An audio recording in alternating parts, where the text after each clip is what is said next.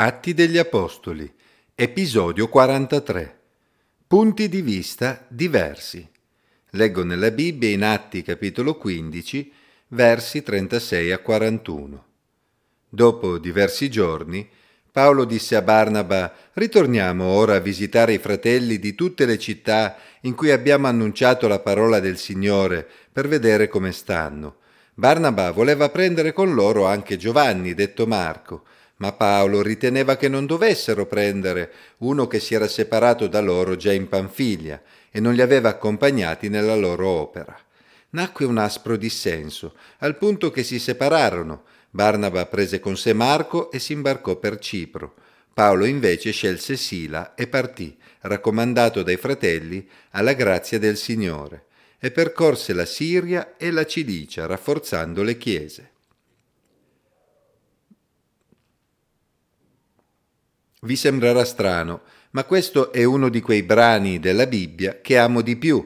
Infatti sono proprio brani come questo, a confermarci che gli autori biblici, ispirati dallo Spirito Santo, non hanno descritto una realtà idilliaca, ma ci hanno presentato anche episodi che rivelano le limitazioni di essere umani come noi, che pur essendo dei servi di Dio non erano certamente esenti da difetti.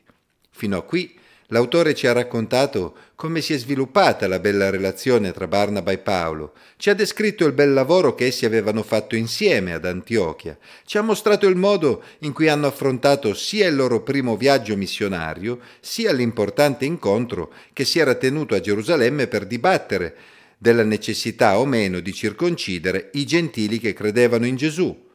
Ora un po' a sorpresa, ci troviamo di fronte ad un episodio che ci descrive un momento di contrasto tra Barnaba e Paolo.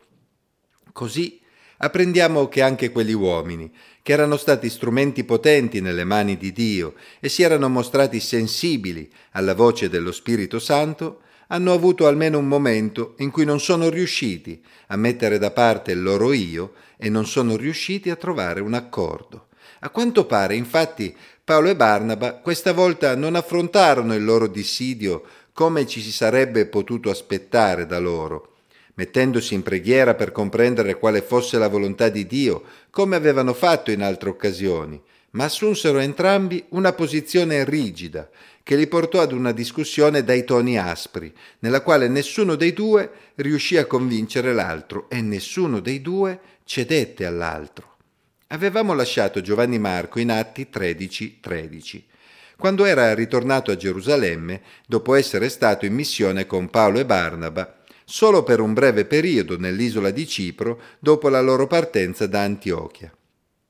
In quella occasione non ci era stato spiegato il motivo della sua rinuncia a proseguire il viaggio, ma ora scopriamo che tale scelta non aveva lasciato una bella impressione sull'Apostolo Paolo, Forse Paolo aveva visto poca determinazione nel giovane Giovanni Marco e quindi non lo considerava adatto per quel tipo di incarico, anche considerando le persecuzioni a cui sarebbero andati incontro, come Paolo e Barnaba avevano già sperimentato. Barnaba era invece propenso a dare al giovane Giovanni Marco una seconda possibilità. Probabilmente Barnaba aveva rivisto Giovanni Marco in occasione dell'incontro a Gerusalemme e aveva ripreso il dialogo con lui. Non conosciamo i dettagli, ma da ciò che abbiamo imparato intorno a Barnaba sappiamo che egli era una persona di animo buono e dotato di grande discernimento. Nel passato fu proprio lui a vedere in Paolo ciò che altri non erano riusciti a scorgere ed era andato a cercarlo a Tarso, proprio perché aveva visto le sue potenzialità. Forse anche con Giovanni Marco ci stava vedendo giusto. I litigi più accesi sono proprio quelli in cui entrambe le parti hanno le loro valide ragioni e di conseguenza nessuno vuole cedere. Da una parte i timori di Paolo potevano essere giustificati, ma dall'altra parte Barnaba aveva già mostrato in passato una certa sensibilità nello scegliere le persone.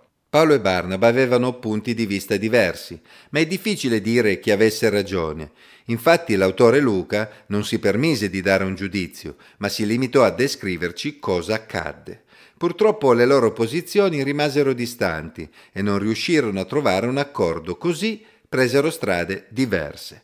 Da un certo punto di vista fu una sconfitta per entrambi, perché nonostante la loro grande amicizia non riuscirono a trovare un accordo, ma possiamo osservare che da questa divisione Dio riuscì comunque a trarre qualcosa di positivo, visto che i due gruppi raggiunsero un territorio più vasto di quanto avrebbero potuto fare viaggiando tutti insieme.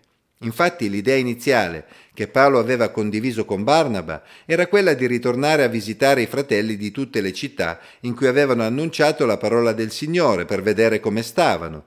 In effetti vedremo che Barnaba e Marco ricominciarono proprio da Cipro e Paolo insieme a Sila sarebbe velocemente giunto di nuovo ad Erba e Listra. Ma il proseguimento del racconto, che si concentrerà sui movimenti di Paolo, ci mostrerà che il Signore li avrebbe guidati anche verso nuove città, con il messaggio del Vangelo che sarebbe arrivato ancora più lontano. Questo breve brano ci offre diversi spunti di riflessione. Innanzitutto, se due grandi uomini di Dio come Barnaba e Paolo ebbero un litigio così aspro da indurli a prendere strade diverse pur continuando entrambi a servire Dio, non ci si dovrebbe stupire troppo se questo è accaduto altre volte nella storia e se continua ad accadere ancora oggi. Per quanto una divisione sia dolorosa, se entrambe le parti continuano a servire Dio con fedeltà, il Signore saprà comunque trarne vantaggio. Tuttavia Barnaba e Paolo avrebbero potuto cercare un accordo con l'aiuto di Dio, senza giungere ad una divisione. E questo è un monito per noi, affinché vigiliamo e facciamo tutto il possibile per cercare una soluzione insieme, quando dovessimo avere opinioni divergenti.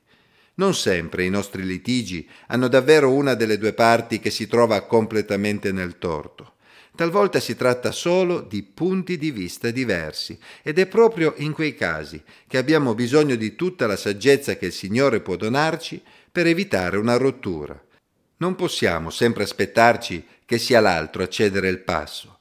A volte saremo proprio noi a doverlo fare per favorire una soluzione del problema.